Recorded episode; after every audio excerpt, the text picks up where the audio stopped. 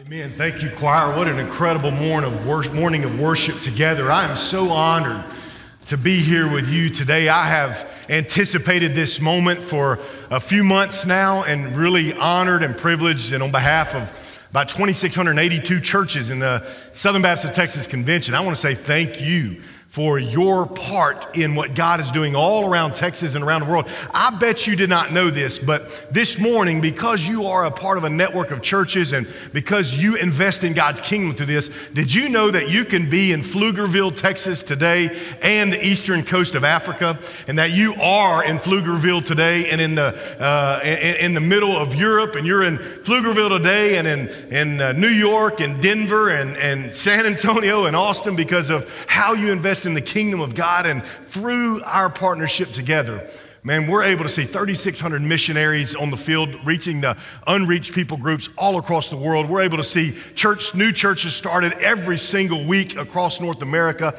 able to train 24,000 of the next generation. Uh, pastors and leaders and missionaries. So, thank you for partnering with us. And I want to say thank you to your interim pastor, David Smith, who was kind enough to give me this invitation. I love David. He is an incredible man, and you have certainly been blessed. And then let me say this this morning. You guys are in. Go right ahead. Yep, yep. Uh, and see, here's, what you, here's when you know if something's genuine. He's not even here to hear me say it. and so, uh, here, let me say this to you this morning. Then we're going to get started. We're going to dive in. Uh, I love how God has led you to Pastor Wes. You guys, hey, let me just say, buckle up because I believe God's about to do something incredible. Let me tell you, I knew Wes back when he was a student pastor. I spoke for him uh, for a disciple now, and he is a young man that is wise beyond his years. I believe the hand of God is upon him and the anointing of God is upon him. And I just believe, now maybe I'm naive and, and I just turned 40, so maybe you say, well, you're still young and, and, uh, and inexperienced. And, and, but listen to me, I'm going to tell you, I, I, would, I would rather be young and naive and, and, and just believe that God's going to do something uh, than I, I, like to tell people, I, would much rather be. Uh, um, uh, ignorance on fire than intelligence on ice. You know what I'm saying? And so I just want to believe together with you that God is about to do something phenomenal at this church. And so buckle up. Hence, then, I want to speak to you this morning on the topic of the fully surrendered life. Let me tell you why I believe God put that in my heart for this morning because I began to think through, I've pastored a couple of churches. I was the interim at churches, so I know the life cycle that you are in. And I began to think through uh, this week, what could I say to a church that would really kind of prepare them for a new pastor coming in and for God to do something incredible. And I began to think through what kind of church, if God were to put me back in the pastorate, what kind of church would I want to pastor? Now, I know that we think, well, you know, you want to pastor a traditional church, a contemporary church, a rural church, an urban church, a suburban church. That's not what I'm talking about. Those are just preferences. And by the way, we're all going to be surprised when we get to heaven. Heaven's going to look nothing like what our preferences are. I'm just telling you, it's going to be all about the preferences of God. But I'm talking about what kind of church would I want to pastor? And here's the answer I would want to pastor a church where the people in the church are living a fully surrendered life to our God. It's that simple. I would want to pastor a church where the people are hungry for a movement of God that can't be pre manufactured, it can't be put in a box. I would want to pastor a church in which every time we met, the Spirit of God was. Hey, let me just tell you this morning. I would want to pastor a church that when you get out of the car in the parking lot, you sense the Spirit of God is in this place. And so, if we are going to, as a church, and you as a church, if you are going to get ready for what you believe and hope and anticipate God is going to do, then you must, in your life, position your life to be fully surrendered to God. I want to invite you to turn to Acts chapter 16 as you're turning there. Let me say it this way. I have four kids. I, we like to say their names are any, many, miny, and it because I promise you there ain't going to be no Mo. All right. So uh, I've got four kids. Two of them are teenagers. One's on the brink. You can pray for me. I love talking to people who are parents of kids who, who uh, you survived and you, just, you give me hope. Let me tell you. Uh, my oldest son is a junior in high school. And uh, man, he is my heart. And he's going to give me a heart attack at the same time in stage of life. But uh, he is a football kicker, really, really good kicker. And so, man, we get to do and travel across the country doing stuff together with him as far as that goes. Then my second son is, uh, he's got fire engine red hair.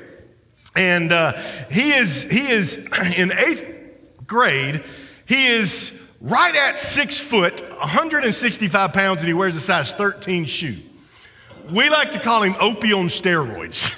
and so if you can pray for my family, simple prayer, not spiritual, but simple, pray that he goes to the NFL so I can retire early, okay?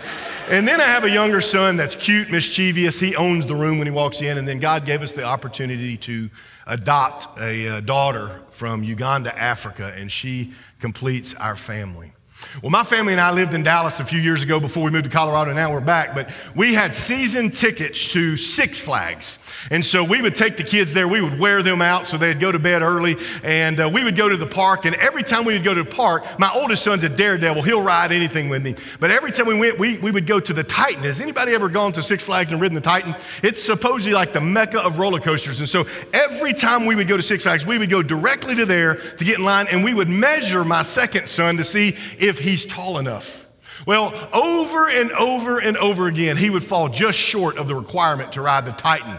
Well, one December night, it was holiday in the park, and we got to the park. We went straight to the Titan. We met, put him against the measuring stick, and for the first time, he was finally tall enough to ride the Titan. And I said, Carter, tonight is the night of all nights, man. Tonight is the night that you finally get to ride the Titan with your brother and your dad. And he looked at me and said, Dad, I'm not riding the Titan. so, oh, yes, you are. And he said, Dad, I'm not riding the Titan. I was like, son, you don't understand. This is like a passageway between boyhood and manhood. He was only eight at the time, but still, we start him early, okay? And so you don't understand. This is, you've got to ride the Titan. And he's very intelligent. He looked at me, you know, his fire engine, red hair, and big brown eyes. He said, Dad, under no circumstances am I riding the Titan. I did what only good dads would do. I said, son, I'll tell you what, if you ride the Titan, I'll give you five bucks. He said, where's the line, dad? Five bucks is a lot to an eight, eight year old. And so we get in line and we get him locked in, you know, and we begin going up. Have you ever noticed? I'm going to ask, if I ever meet a roller coaster engineer, I'm going to ask, why is the climb so slow? You ever notice that? You know what I think? I think it's time for you to get your life right with God through prayer before you get to the top. And so we were riding up the top and, and real slow. It was a beautiful night in Arlington. We could see, everything was dark. You could see the lights of Arlington. You could see where the Rangers play. And back in the background, you could see where the Cowboys practice and so, or, or try to play anyways. And so we, um, we, I'm a Cowboys fan. I can say that. But we, we were going up and I looked at him and said, Carter, one more thing. I forgot to tell you. He said, what's that, Dad? I said, there's only one way, son, to ride a roller coaster. Who knows what that is? Hands up. He said, I'm not doing that, Dad. So we get to the top, and I look over and I put my arm on his safety bar. And he grabbed my arm and squeezed the blood out of my arm as we free fell. After I gained my composure and caught my breath, I looked over, and my little redhead boy had his eyes closed, his arms up screaming at the top of his lungs, Yeah! Hey, don't miss this this morning. I want you to know something. Why did I tell you that? Because it wasn't until my son knew that his arm of his father was about him it wasn't until he knew that dad was with him, that dad's presence was there, that dad was there to protect him, that dad was there to walk with him, that dad was there in the ride with him. It wasn't until he knew dad was there and I wasn't going to let anything happen and that dad was there and I was going to protect him. And then and then only was he willing to let go and raise his hands and enjoy the ride that we were on. Let me just say to you at the outset this morning For some of you, you are holding on to a lot of things in your life and a lot of things in this church that God's saying, hey, listen, I am about you. My presence is with you. I'm on this ride with you. And what I want you to do is not hold on and squeeze to these things, but if you're going to let me work in you and through you, then what I want you to do is I want you to trust that God the Father is with you. He is riding with you. He's going to protect you. He's going to guide you. And you, maybe for the first time, can close your eyes, hold your hands up in worship, and enjoy the ride that God has you on or is about to take you on. And if we're going to see God move, church, we've got to understand that the, the, the, the, the, the, surrendered life is what positions us for a movement of the Holy Spirit of God. If you found your way to Acts chapter 16, we're going to move very quickly through these. Three simple things. This is uh, what we see that uh, God calls Paul to Macedonia. So we're going to utilize Macedonia today as a symbol of a place in your life or a place in the life of this church. And we're going to simply see three things about living a fully surrendered life together. Beginning in chapter 16, verse 1. Uh, sorry, sorry, chapter 16, verse 6. It says, And they went to the region of Phrygia and Galatia, having been forbidden by the Holy Spirit to speak the word in Asia. And when they had come to Mysia, they attempted to go to Bithynia, but the Spirit of Jesus did not allow them. So, passing by Mysia, they went down to Troas, and a vision appeared to Paul in, a, in the night. A man of Macedonia was standing there, urging him, saying, Come over to Macedonia and help us. And when Paul had seen the vision, immediately we sought to go into Macedonia, concluding that God had called us to preach the gospel there. You see, friends, to live a fully surrendered life, the first thing that Macedonia in your life and in my life and in the life of this church has to symbolize is that it is a place where our dreams collide with God's desires.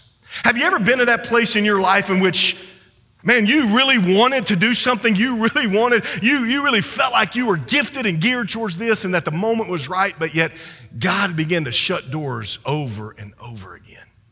I have.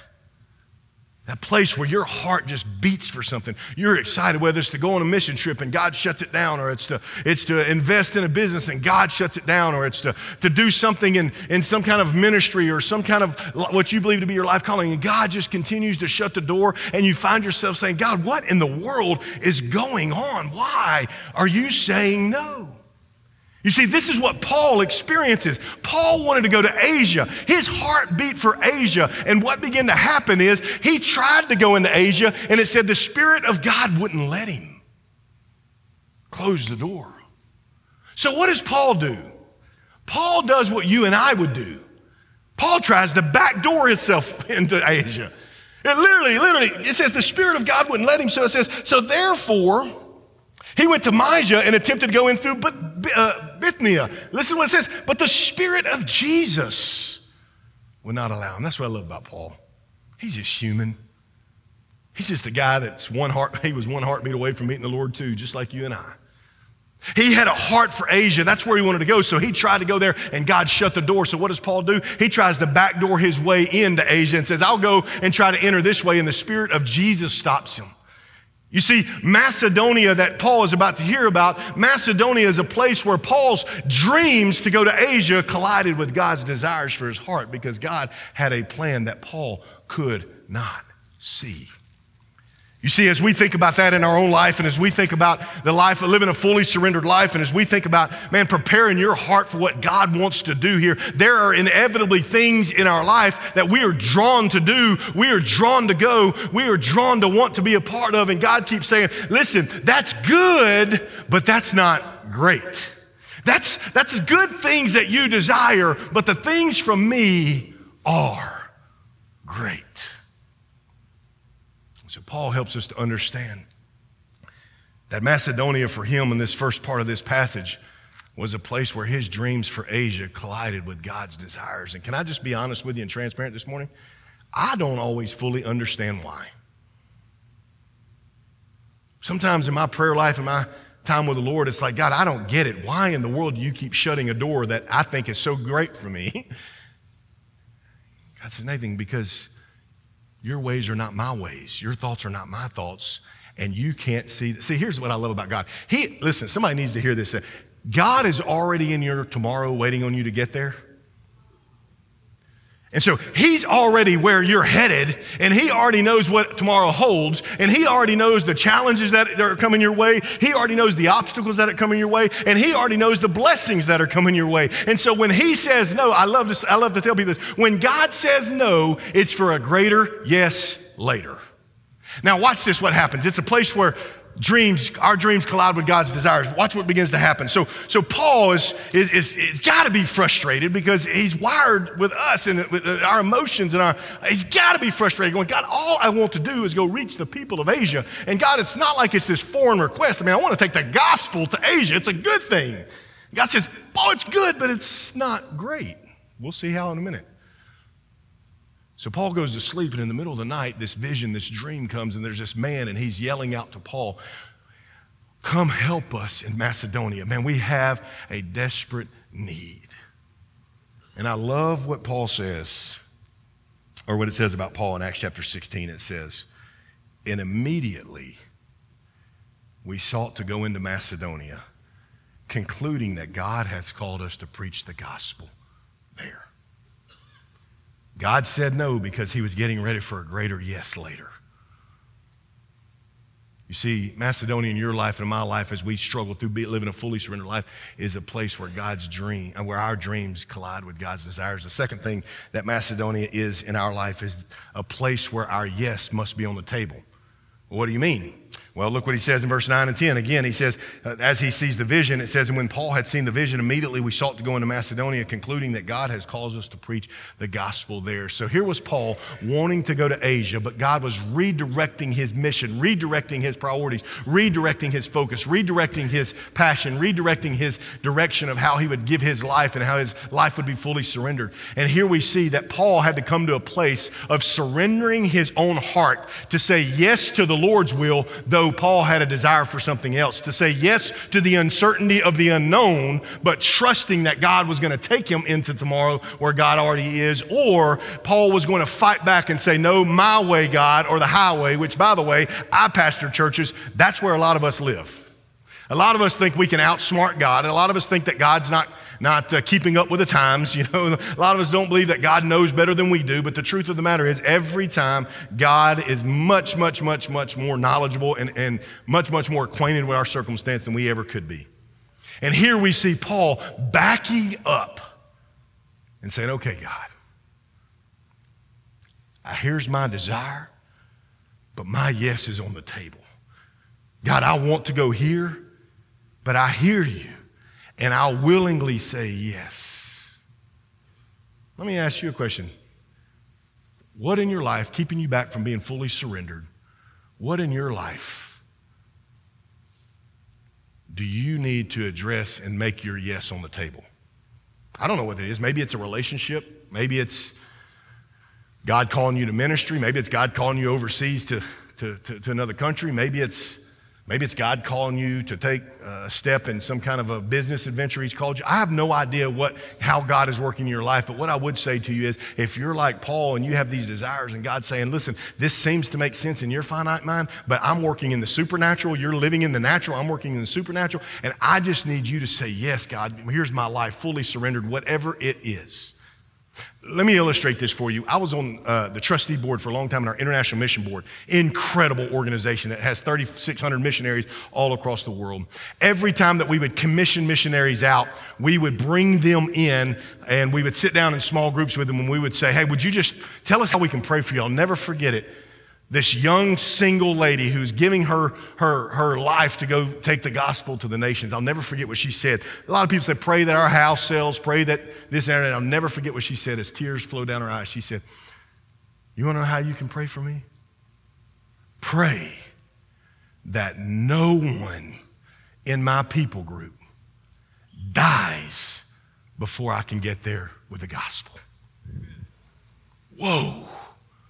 By the way, that's what you invest in. That's the kind of missionaries we send. But you're talking about a life who could have had dreams of being this and aspirations of being this and desires to accumulate this to simply say, God, I'm willing to go, and you want, how, no one, want to know how you can pray for me? Pray that no one's heart stops beating until they can hear the gospel of Christ. There's a young lady by the name of Karen Watson. Karen was 38 years old and she surrendered to go. Her yes was on the table. She surrendered to go through the International Mission Board to give her, uh, to, to, to surrender to the Lord to be a missionary. So she goes into a region of Iraq. This has been several years ago now. Karen served the Lord faithfully, man. She, she, her yes was on the table. She laid down her dreams. She walked in God's desires at the ultimate sacrifice. Karen was killed while she was on the mission field. I was in Virginia at the IMB building and I happened to walk by a wall and I saw it. It was a handwritten letter on yellow legal paper, notepad, that Karen had written to her pastor before she left and gave her life for the gospel. I took a picture of that, pic, that, that note, and I want to read to you the words of somebody whose yes was on the table. She said, Dear Pastor Phil and Pastor Roger, you should only be opening this letter in the event of my death. When God calls, there are no regrets. I tried to share my heart with you as much as possible, my heart for the nations. I wasn't called to a place, I was called to Him. To obey was my objective. To suffer was expected. His glory is my reward. His glory is my reward. At the very end of the letter, she says this In regards to any funeral service for me, keep it small and simple. Yes, simple. Just preach the gospel. Be bold and preach the saving, life changing, forever eternal gospel. Give glory and honor to our Heavenly Father. Here is a young lady whose dreams could have been this, but God said, I want to redirect your life to this because there are people in some region of Iraq that need to hear the gospel. And so she said, Yes, Lord, my yes is on the table, even to the point of costing her her life. She went in obedience. Did you hear it? My obedience uh, uh to obey is my objective. Why? Why would you obey something like that when you want something and God says, No, I'm calling you this? Why would you take a step back? Fully surrender your life and obey. Why? Why? Because she says it twice in a row in her letter. His glory is my reward. His glory is my reward. So Paul wants to go to Asia. God says no. He tries the second time. God says no. And God sends a guy in the night in a vision saying, Come to Macedonia and help us. We need your help. So Paul immediately obeys. His yes is on the table, and he fully surrenders his heart and he goes forward and he lays it down and he goes to Macedonia. And we see the third thing today is simply this that Macedonia is not only a place in our life, a fully surrendered life where our dreams collide with God's desires, it's a place where our yes must be on the table. But third, Macedonia in our life, this fully surrendered life, is a life and a place in our life where the gospel is prioritized over all things. All things. Your title, your position, your 401k, your Roth IRA, your accumulations, your name, all of those things. The gospel, when you're fully surrendered, the gospel is what drives you to do everything else, not, not backwards. The gospel is prioritized over Oh, do you realize you live in your neighborhood not because you have this incredible house or you like the floor plan or you like the neighborhood or you got a good deal? You live in that neighborhood because God has placed you there as a missionary to take the gospel to your neighbors. Do you work in a corporate world? Hey, listen, it's not so you can climb a ladder, it's so that you can help people look up to Jesus. Do you own a business? It's not because you're business savvy or, or, or, or because you just enjoy the challenge. It's because God has given you a platform to make his name known, to make his glory known through sharing the gospel. And the gospel ought to drive everything that you and I do. How do we see this? Look, I love this. So Paul gets to Macedonia. He actually goes to Philippi, which is the church where he writes the letter, to, the Philippian letter to. And here we see that he goes down to Philippi, and it's a leading city. It says it's the leading city in the district of Macedonia and a Roman colony. It's in, the, it's on the continent of Europe. He says, We remained in the city some days, and on the Sabbath day, we went out to the gate to the riverside where we supposed there was a place of prayer, and we sat down and spoke to the women who had come together. One of the ladies who heard us was a woman named Lydia from the city of Thyatira, that's important, a seller of purple goods who was a worshiper of God. The Lord opened her heart to pay attention to what was said by Paul. Listen to this. And after she was baptized and her whole household as well, she urged us, saying, If you have judged me to be faithful to the Lord, come to my house and stay. And she prevailed upon us. Listen to me, friends. I don't want you to miss this. The gospel, the, the, the, the Macedonian call, fully surrendered life, is a place where the gospel is prioritized over all. Paul lands into the city. He doesn't sit there and say, Paul's coming. By the way, don't you expect a mass movement of God just because you got a new pastor. no, sir, no, ma'am.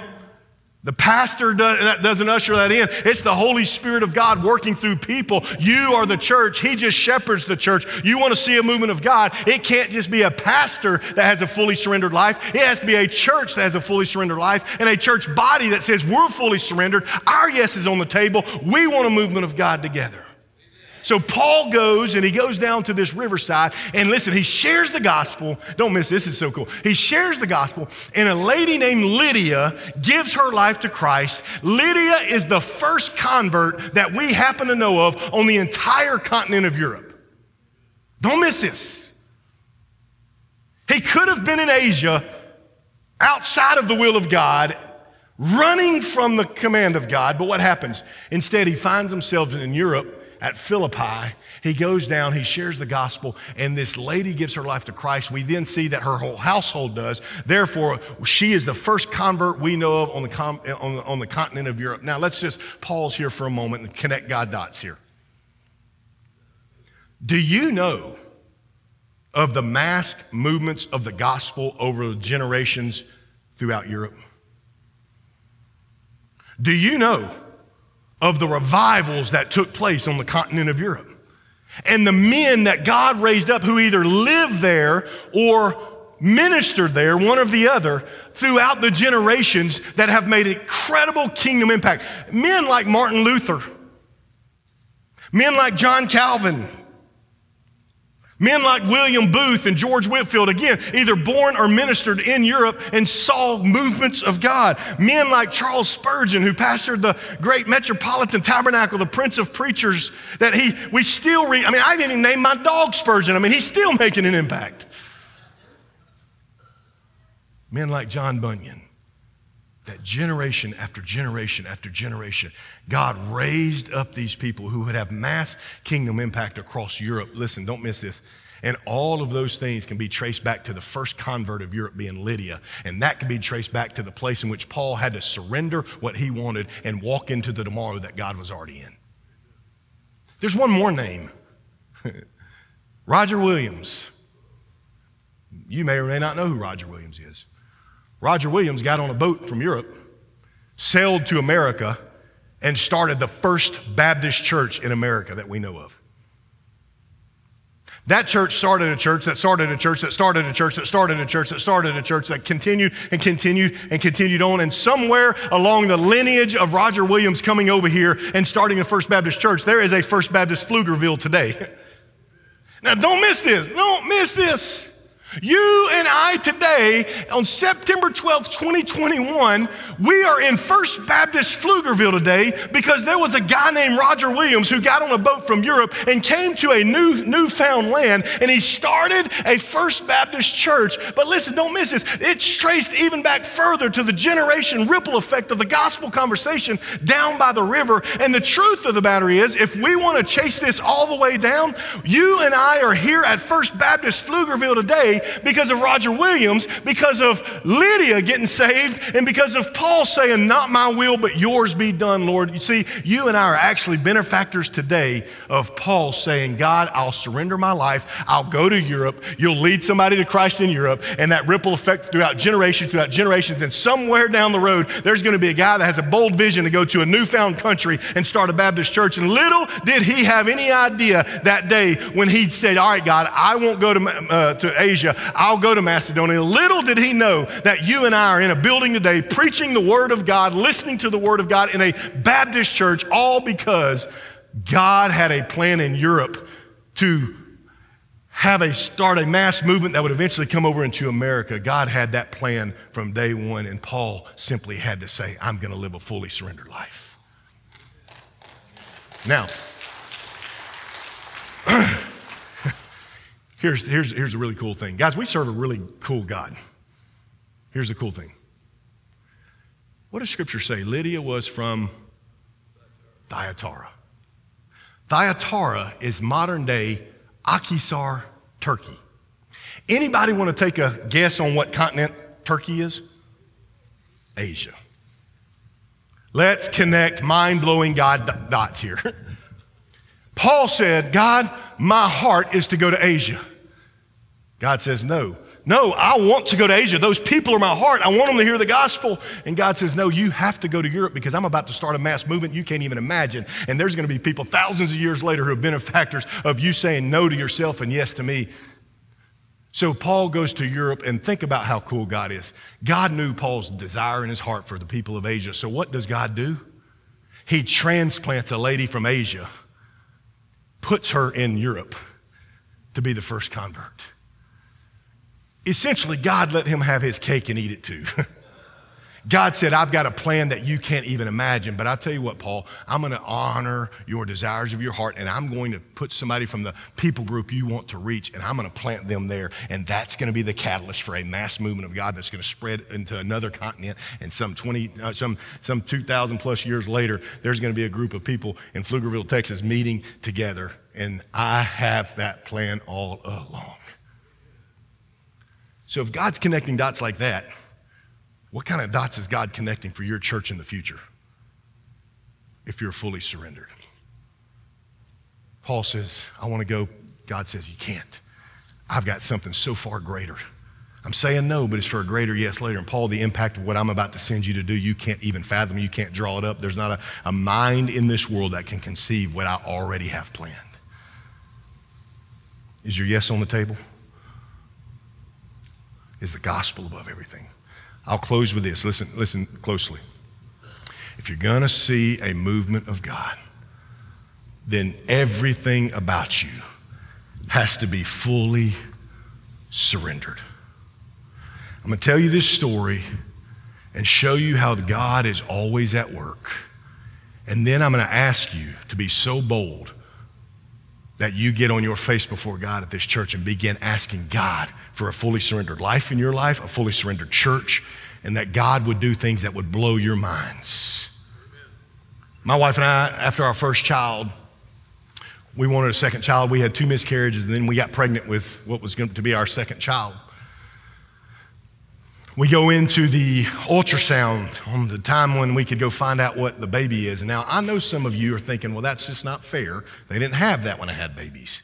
I understand, but you also didn't ride to church on a donkey this morning, so thank God for modern advance and technology, right? We go into the doctor's office. The ultrasound lady puts it on my, my, on my, wife's stomach, begins to try to find the baby. And there for a moment, she just kind of froze. And she said, Would you excuse me? She walks out, tears come down my wife's eyes. I grab my wife's hands. And I said, I don't know what's going on, but we're going to trust God in this. Doctor comes back in a few minutes later. He tries to find the baby and he looks at us and says the words that no parents would ever want to hear I'm so, so sorry. Somewhere in the last couple of days, your little baby boy's heart has stopped beating. We were 24 at the time, devastated. We went to the car, we called our parents. They began to pack and rush to us. I was pastoring a little church that was out in the middle of nowhere, and, and uh, when I say nowhere, I mean when I went to visit with the search team, I saw a kid walking a goat on a leash, and his dog ran loose, and I thought, Lord, where are you calling me to? Two and a half years of great ministry. Out in the middle of nowhere. 33 people voted on me, and I'm telling you, I thought I was Billy Graham and it was the Taj Mahal, and you couldn't have told me any different. There was a funeral home about 15 minutes away in Canton, Texas, that called me and said, Pastor, we, we heard that you're, you've lost a child, and we want to do the service for you. And, Pastor, uh, just so you know, we, we just opened up a new cemetery about 25, 30 minutes away, and man, if, if you want to, with your little boy, your stillborn boy that my wife was going to have to deliver, we, we, would like to give you a burial plot if, if you'd want to do that. We were so grateful, said absolutely. So the next morning, I take my wife into the hospital to deliver a boy. She bravely and courageously gave birth to a little boy that we named Connor.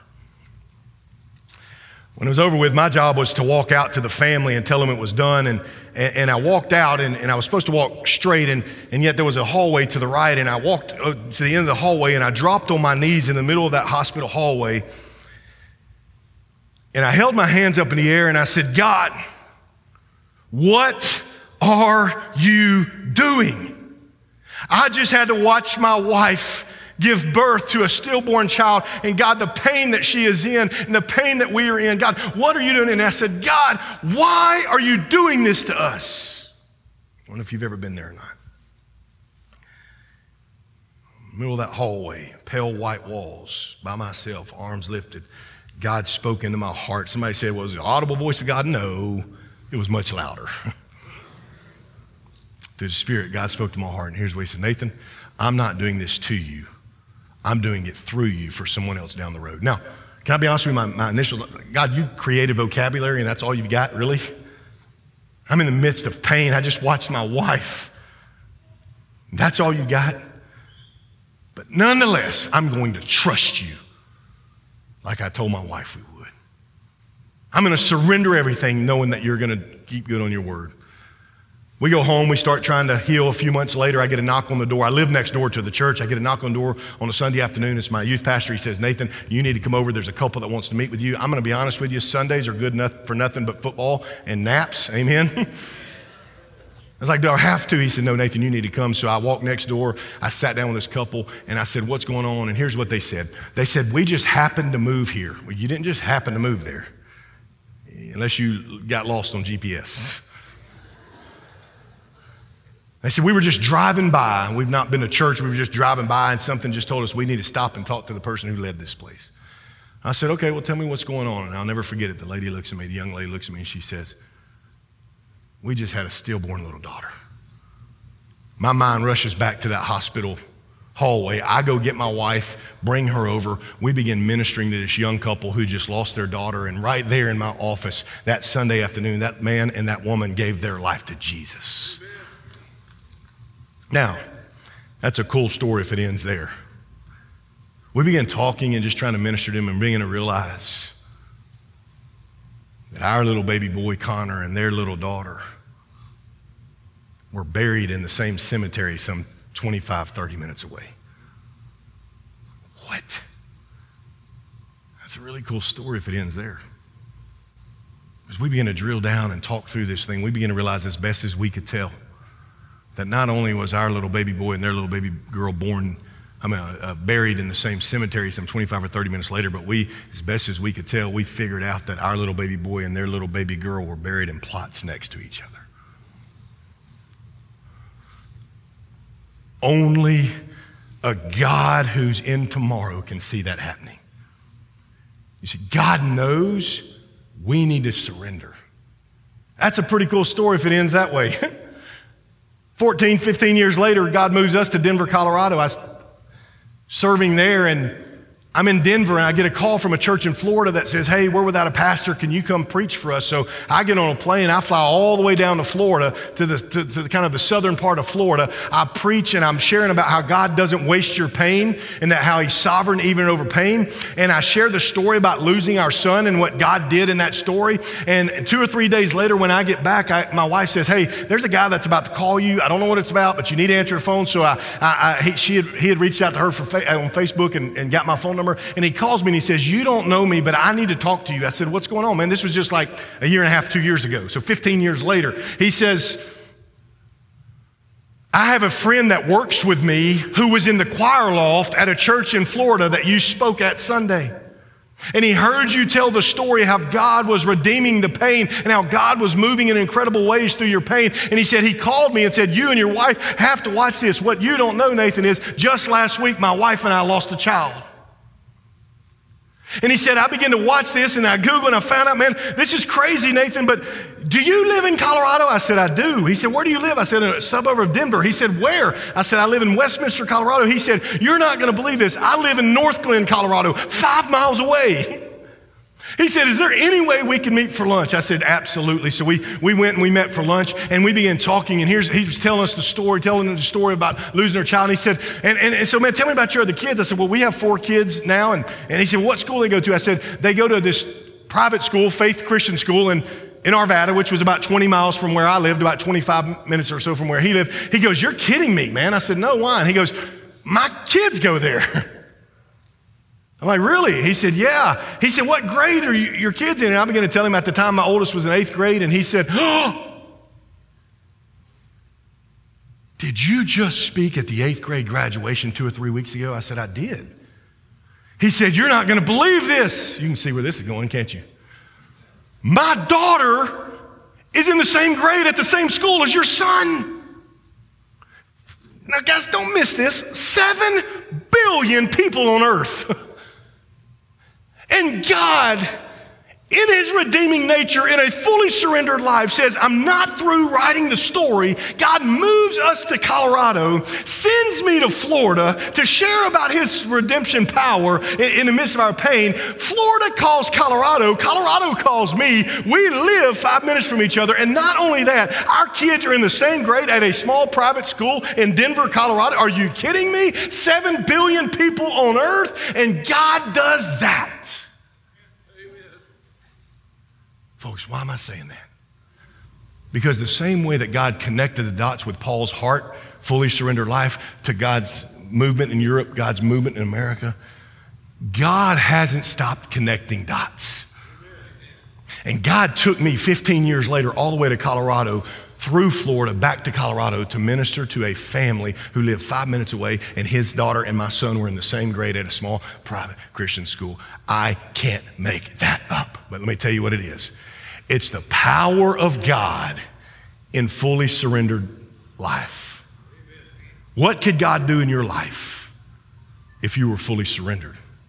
What could God do in First Baptist Pflugerville before your pastor comes if you as a church said, We are fully surrendered? Oh God, break through our preferences, our opinions, and get to our heart and give us a fully surrendered heart.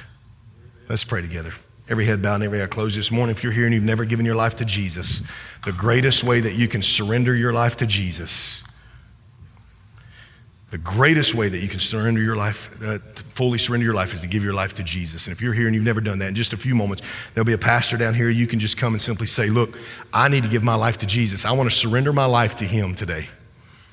And He will save you right where you are, and your life will be forever changed. But there's a second group I'm talking to today. All across this church, I'm going to challenge you. What an exciting time. And the greatest tragedy in the midst of this exciting time is if somebody says, I'm not going to fully surrender my life, and you might very well be the one who doesn't help lead this church to be a fully surrendered church. So today I'm going to ask you to be bold. Your pastor's coming two weeks or whenever. There's nowhere in the scripture says you need to wait for your pastor to experience a move of God. Can't expect that of him. He's just a human. Today, all over this place, I just feel very, very, very led to challenge you as a church to come get on your knees and begin asking God to help you have a fully surrendered life, your family,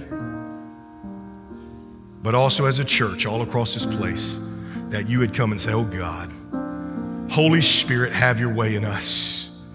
God, would you do only God sized things? God, would you begin connecting dots? God, would you begin to pour out your spirit on our church? Help us to be fully surrendered. Help our yes to be on the table and help for us, God, your glory, your gospel to be prioritized over everything else in this church. So that's the call. If you're not a believer today, come find this pastor and say, I want to give my life to Jesus. Don't leave this place with your eternity in, in hanging in the balance.